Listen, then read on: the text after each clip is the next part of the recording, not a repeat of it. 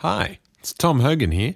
We've got something special for our listeners this episode, but before we get there, I need to make a special announcement. You're probably wondering why we've had a few weeks off, and you're frantically clicking refresh on your favourite podcast app. Where's the latest episode of Obscure Music History? You're asking out loud on public transport. I need it. Well, weirdo, I've got a few answers for the same question. Firstly, Obscure Music History was a finalist at the 2018 Australian Podcast Awards for Best Comedy, and I'm just as baffled as you are, since I consider this podcast to have more of a investigative journalism kind of vibe. Before you ask, no, I didn't win, and no, I don't resent the winning sitcom podcast Childproof. However, I will burn my name to the front lawn with petrol just as a way to kind of open dialogue between peers. It's just how we do it in the industry. And at the awards night, I also met the guys from Welcome to Patchwork, and they're just delightful in person as they are on air, so check them out. Secondly, in order to crack that investigative journalism genre, I've just launched another podcast. This is a mini series called Missing Richard Mercer. Listeners in Sydney and Melbourne may be particularly interested in my hunt for the love god and classic radio host Richard Mercer of Love Song Dedications fame. Where is he now, you ask? Well, let me tell you. I don't know. But if you'd like to join me and my friend Bonnie in our quest to find him, search and subscribe to Missing Richard Mercer. Or you can just visit missingrichardmercer.com. And if you know where he is, please send me an email at missingrichardmercer at gmail.com.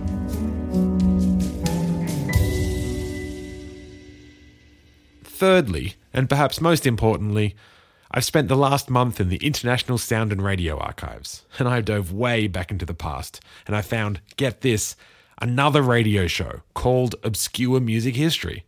This is a prolific and forgotten radio program that it seemed to run throughout the 1940s and 50s, featuring music that was obscure back then. There are a whole bunch of interesting parallels between this podcast and that radio show, as it also features interviews with the artists and clips from the original source material. So this week, rather than a new obscure music history episode, I'm just going to play an old episode from the other obscure music history, and then you can compare. well, thanks everyone. I'll speak to you soon.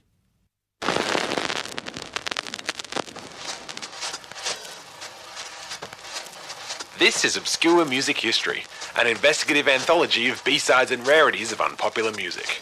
I'm your host, Tim Hognall. This episode, Lenny Ziff's Is It Your Love I'm Buying?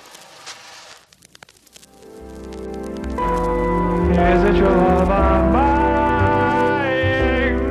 Is it your time I'll share? You have such delicate ways. The limb you have. My name is Lenny Ziff, and I'm most well known for my feature film, Man About Town, which was the second film in history to have audio synchronized with visuals. Yeah, I mean, it, it would have been the first, but there were some uh, complications. Anyway, uh, letting bygones be bygones, I'm here to talk about my song from that film. Is it your love I'm buying?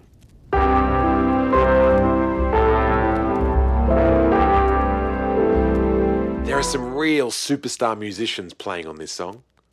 First of all, there's me, on vocals. You can really hear the arrangement supporting my idiosyncratic vocal style.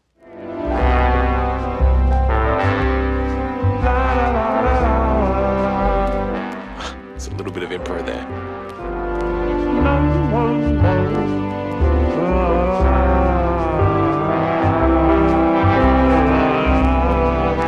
Oh yeah, I can do it. You have to remember, this was a different era. A lot of things have changed since 1927. For instance, back then, most colours hadn't been invented yet. And you can even see that in the film, there's just mostly a lot of black and a lot of white combinations. But now that it's 1951, humans have invented red, blue, and three other colours. The song Is It Your Love I'm Buying is a product of its time. It really was written to support the film Man About Town, which covered some material that was considered shocking in its time. Lyrically, the title refers to paying for the company of an amputee prostitute, for instance. As a consequence of social etiquette in the late 20s, I couldn't be so open about it back then. Thankfully, the idea of sex work is slowly on its way to being normalised in today's society. And in time, I'm hoping that the rest of society aren't going to be so judgmental about everyone else's jobs, or their reasons for doing so. Some aspects of the song don't really hold up though. For instance, I use a um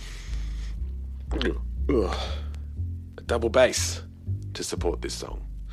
I'm not sure I'll ever be able to make that up to my listeners. I just want to let them know that I'm truly sorry, and I vowed never to be involved with their kind ever again. I'm not proud of my decision or who I was when I recorded this song. I'm still haunted by the horrendous decision to include a double bass, and my only defense is that in 1927, I was stupid and ignorant. But I hope I can clear my conscience. I hope I can find the penance and beg forgiveness for this in time. Do I remember opening night? Do I remember exactly how my film became the second feature length film to synchronize audio and visual material? Yes, of course.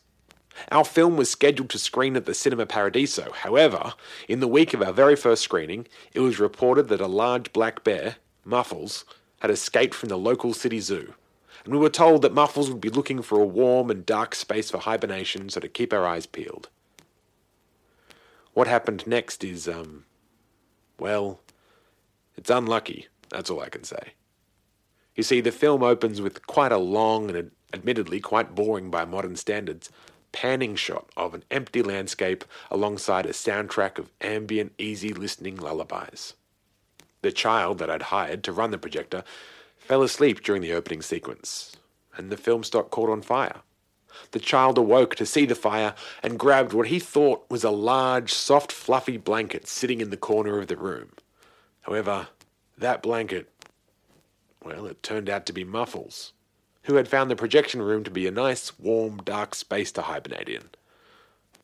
Amongst the commotion, the Cinema Paradiso burned to the ground, and most of the film reels had been lost. And the rest, as they say, it's history.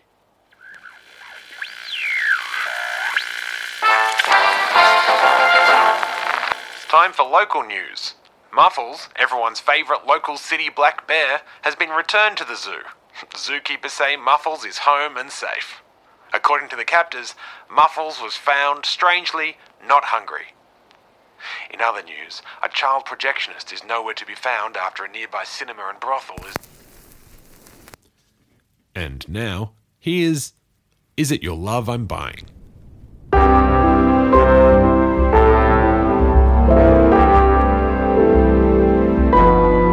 Is it your love I'm buying? Share? You have such delicate ways. The limb you have's the one I need.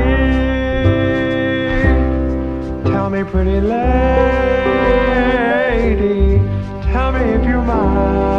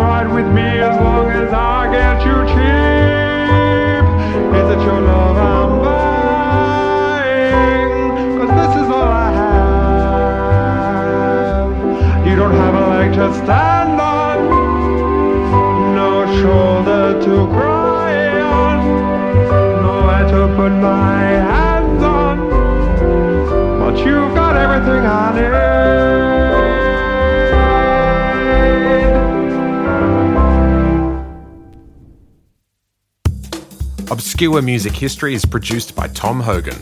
All songs from this podcast are available on Spotify and iTunes. You can subscribe on Stitcher or iTunes Podcasts, wherever you get your podcasts from. And for more information, visit obscuremusichistory.com. And just in case you thought I was joking about the other podcast, there there really is one that I've made called Missing Richard Mercer, so you should probably look it up. Uh, I'll put it all in the show notes.